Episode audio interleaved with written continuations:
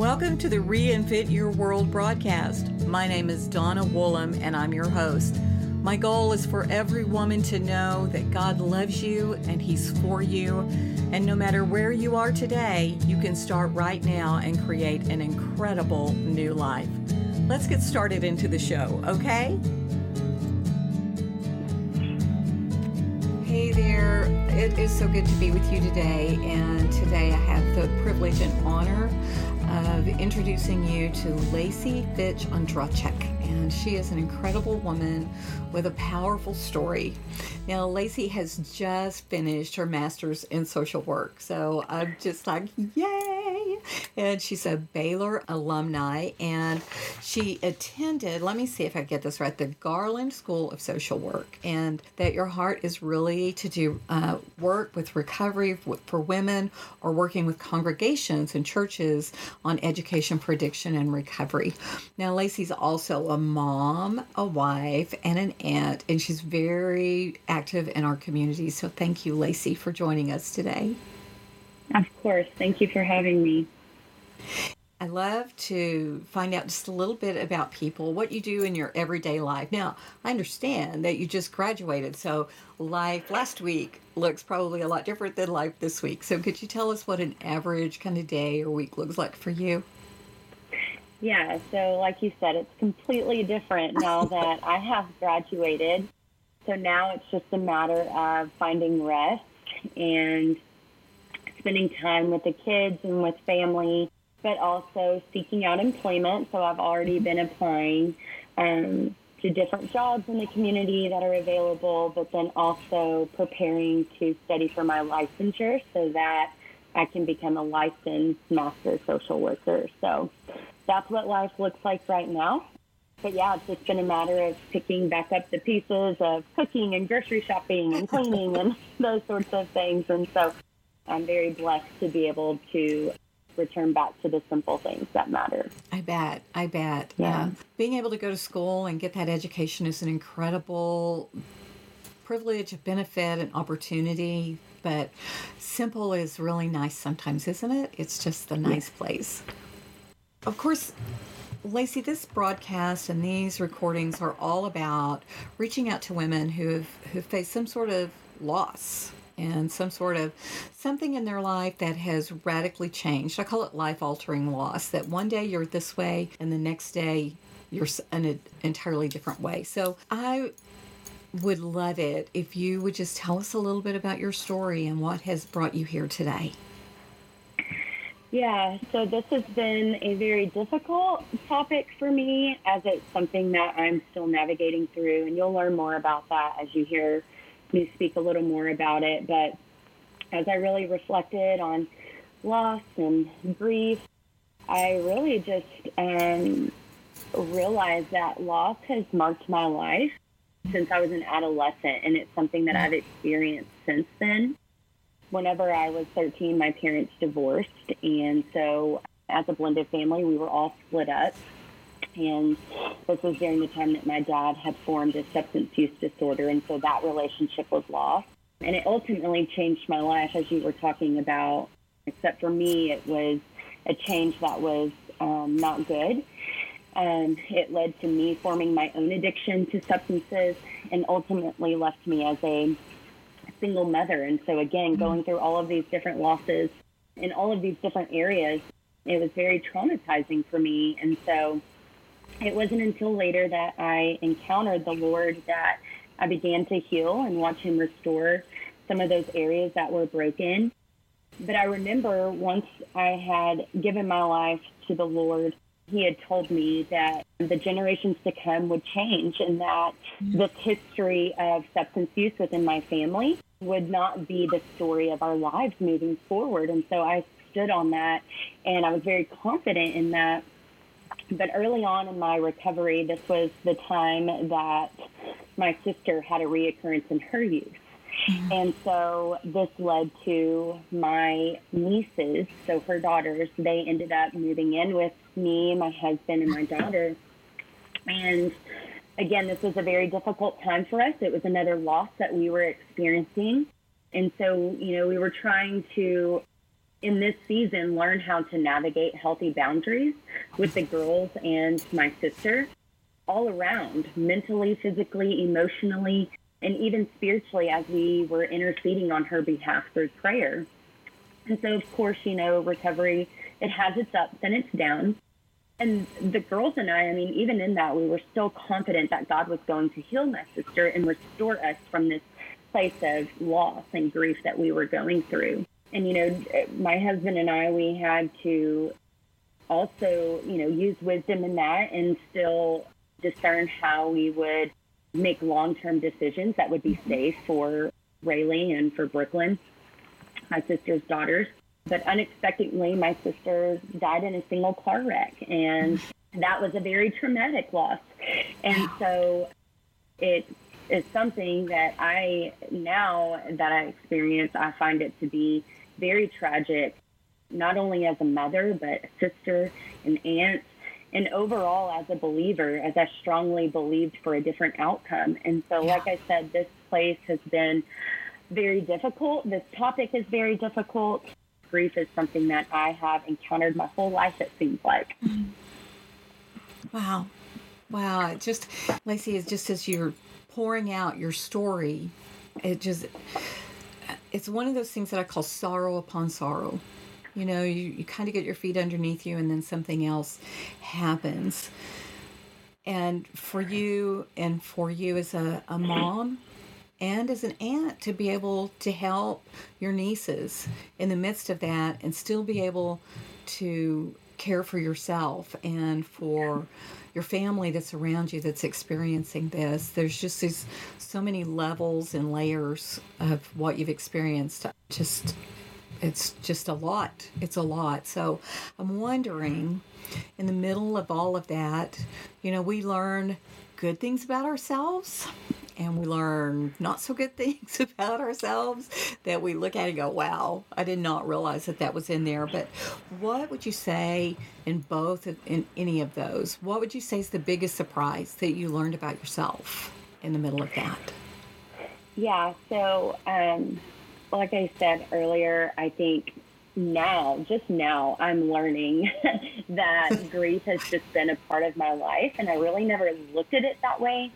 But specifically, as I look at grief and as I learn about myself in this process of grief, I learned that there are two different types of grief. Now, both of these griefs, they vary person to person, and I would not say one is you know, more than the other. I mean, they they both carry a lot of sorrow and pain. But grief, it's very complex and unique as we all have different experiences. But then there's traumatic grief. And this grief, this is grief that accompanies loss that is unexpected. And so mm-hmm. such loss triggers past trauma survival mechanisms in addition to the mourning of the unexpected loss. And so for me, it's been a combination of both. I've felt the trauma that's come with the unexpected loss of my sister as it's brought back some of those memories of losing my mm-hmm. dad and my family. But then also, it's brought in this grief of losing an expectation that I had as a believer.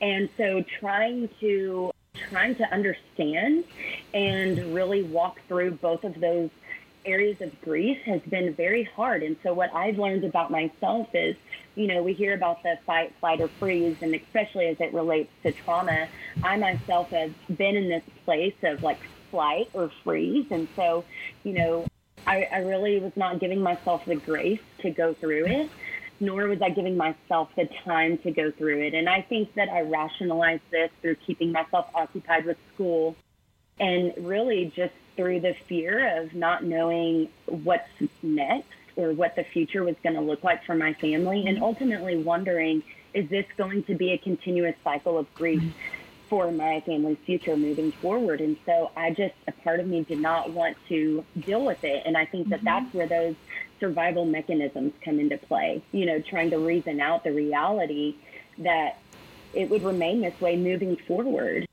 And so, in return, for me, this brought internal isolation of just not wanting to deal with the pain.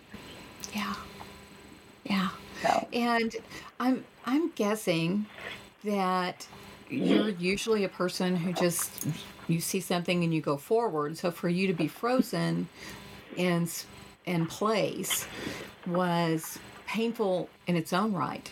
And I from what I know of your story, this was happening while you were in the midst of school. Yeah. So it wasn't like you could just say, "Oh, I mean, you could have. You could have stepped back out of school, but you didn't. You kept going. Do you think that was part of your coping mechanism then? Uh, you talked about staying busy in school. Do you think that created this blanket around you to where you could just kind of move forward with some normalcy in an absolutely a normal situation? Absolutely. I think that for one, like, yeah, spiritually, I think I was frozen. But physically, yeah. I knew, I mean, I had a choice, but for the example and the things that God had already brought me through, I could not stop there. Now, there yeah. was a time, you know, if you were to talk to some of my professors, I considered just receiving eyes incomplete mm-hmm. um, and not continuing to move forward.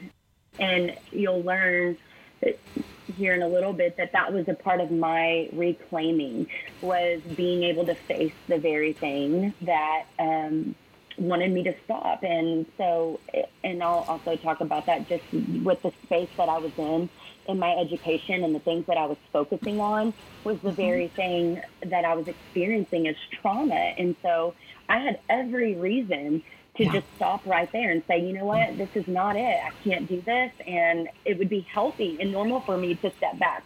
But no, it definitely was a sense of coping for me, for me to keep moving oh. forward. Yeah, that's interesting. That's interesting. So, in the middle of all of that, Lacey, I'm sure that there were days that were extreme highs and and then the next moment extreme lows and you still have a husband, you still have a daughter, you have nieces, you have a mom, you have responsibilities. How did you find the balance in all of that? How did you not just pour yourself into school and ignore the rest of the world as a as a protection for yourself? How did you find the balance in all of that? Overall, I think it was just the pursuit of other people's presence that followed me and sought after me. Mm-hmm. And so I think really organically through my relationship with Christ, I know that He's been my hiding place and really my mm-hmm. compass when I felt conflicted. And so I knew that there was a safety net that was there for me to be able to just go to and cry when I needed to. And but most definitely, like I said, it would be those who surrounded themselves around me. I think that that really helped bring balance just by having people show up on our doorstep from church mm-hmm. and providing meals each night or laying their hands on us and praying for us. It was a reminder that I was not alone and that I did not have to face the pain alone. And I think that that's really what helped me. But then also in the educational setting, I mean, all my professors knew what was going on. And so, again, just through their presence and their words and their grace, again, it allowed me to sit with the grief that I was experiencing. It, it, it provided a space for me to not have to pretend that nothing was uh-huh. wrong and that I needed to keep going and moving forward without focusing on all the other things from life. But no, it it really did allow me to just embrace the pain and the brokenness that I was in, which allowed me to remember that it was okay that I was in that place. Yeah, it sounds like that there was there were constants in all of the different realms, spiritually, emotionally, physically, in your mental place. That there was a there was something in each one of those areas that helped guide you and with Christ as your compass. I love how you put that that Christ was your compass in that. So yeah. if you were were going to and and I'm sure that you have and that you will in the future talking to a woman who finds herself in a place like this with this traumatic grief that is compounded by a life of grief. What would you say to her? What what would you want to give her that that has been a help to you that you hope would be a help to her? I really appreciate you bringing up this word reclaim because it's allowed me to think about, you know, what would I say to someone else? And I would bring up the idea of reclaiming, reclaiming what seems to be lost or hopeless. Yeah. And so, you know, as I think about the definition of reclaim, it is to obtain the return of, rescuing from an undesirable state, or return to a previous natural state, which really yeah. does describe the Father's heart for us. Yeah. And so, while there are some things that, or even some people that we can't necessarily reclaim, we can mm-hmm. still do it for ourselves and for our future. And so, I would encourage women to go back to the remembrance of God and what He's already mm-hmm. done or spoken in their life.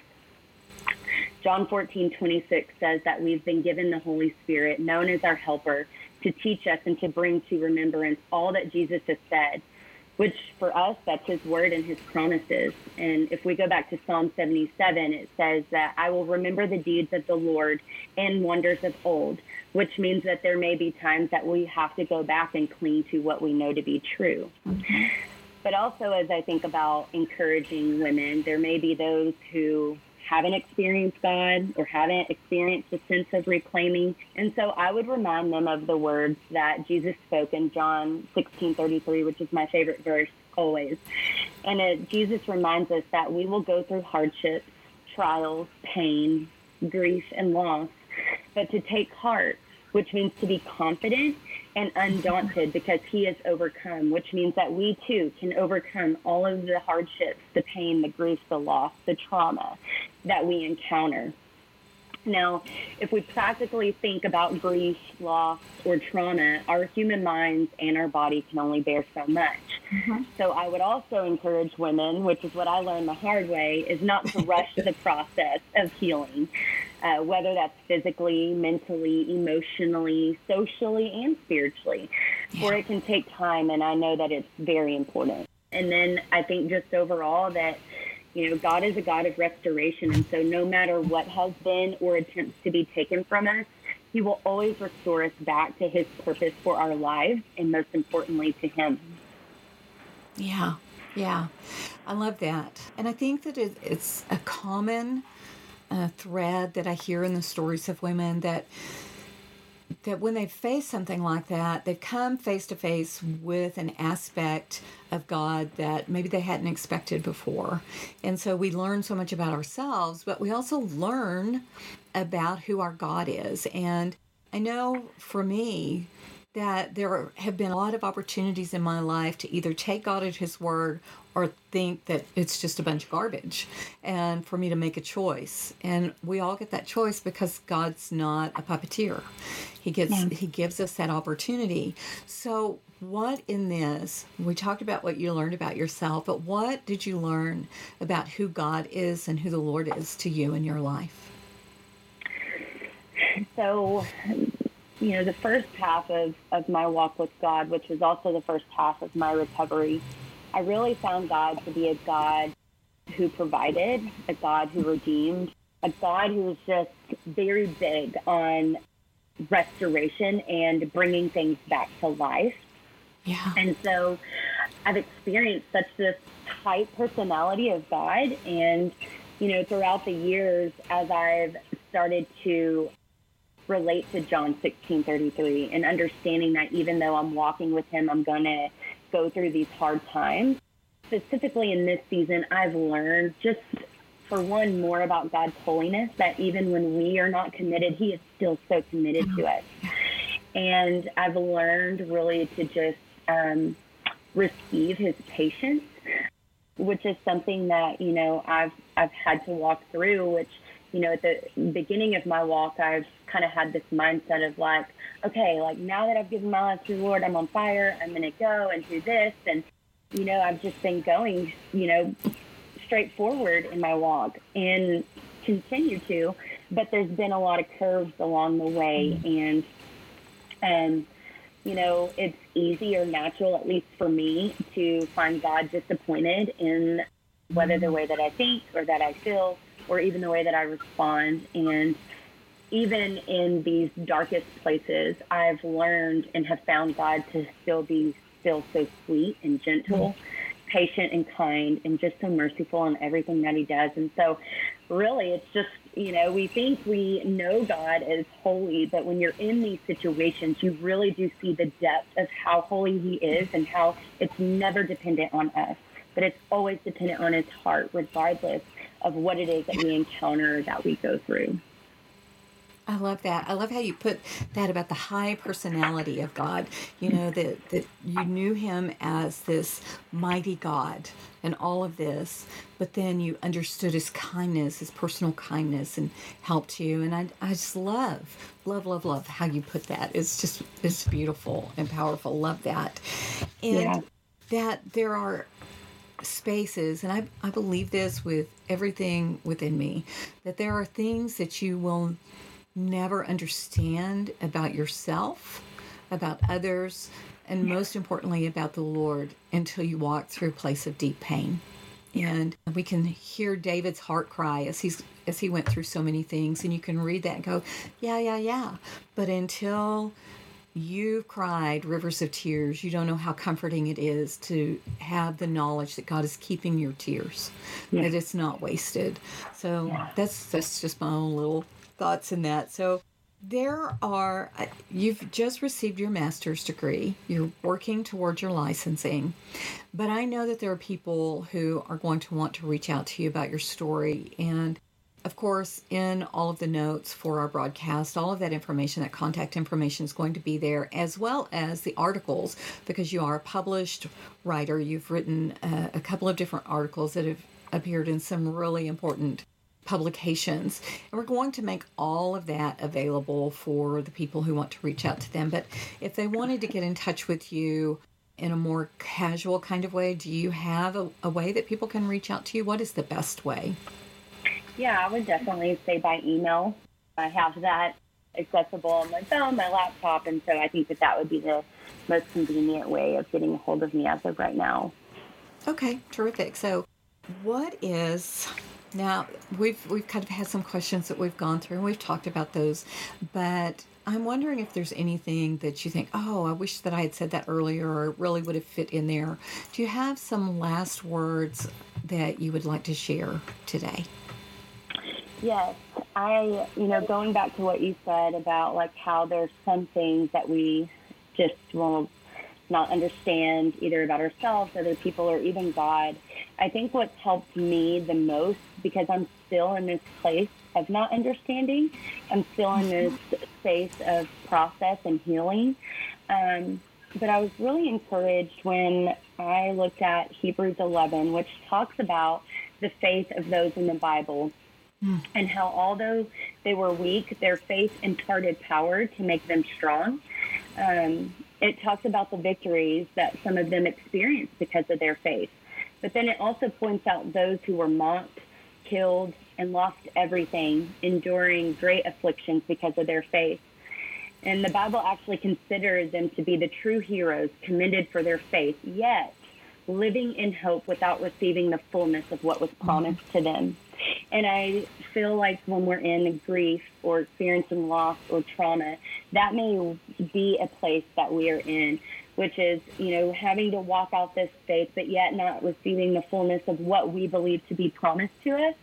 And so that would just be my encouragement, which is what later goes on in chapter 12 to say, like, run with endurance, which means our faith and our journey, it may be difficult, yes, but we are encouraged not to grow weary or to mm-hmm. become faint hearted, which goes back to John 16 33, where Jesus tells us to take heart. And so I think it's interesting right there how, you know, faith is highlighted and how it doesn't necessarily say that things will be perfect with our faith, but with it we can endure and with it we can take heart. And so I just encourage whoever is going through grief, loss, trauma, whatever it may be, to be okay in that space of uncertainty, but to also mm-hmm. to not let go of the faith that you have been given because it is ultimately our guide and our compass to keep us going and to reclaim some of those things that God has spoken to us.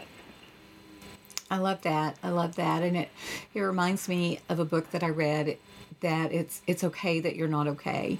And I think especially as Christians, we feel like that we're supposed to put on a happy face and, you know, life is horrible, but I'm great, you know, but right. it's okay that you're not okay. It's okay right. that you're hurting. And it's not a lack of faith or a lack of commitment or a lack of anything spiritually. It is who God made us to be. It's okay that things that you're not okay in this moment and to continue moving forward. I love that. I love those scriptures. Those are some of my very favorite scriptures that you brought up. So I love that.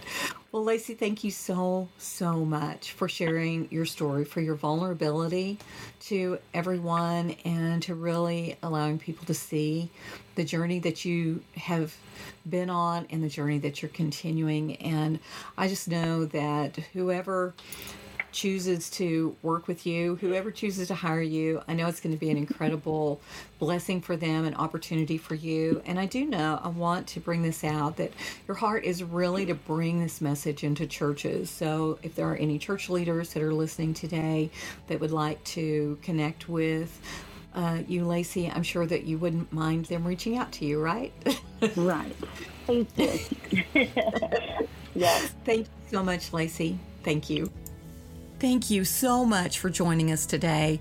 I really hope that something that you heard helped you to be encouraged and inspired. And in fact, if it has, would you do me a favor? Would you please just share this with a friend of yours and join me over on social media on Facebook and Instagram? Well, you know, wherever you are, I'm probably there too. But be sure and go to the website donnawoolham.com and grab the free resources that we have for you. Thanks again and have a wonderful Living at My Best day.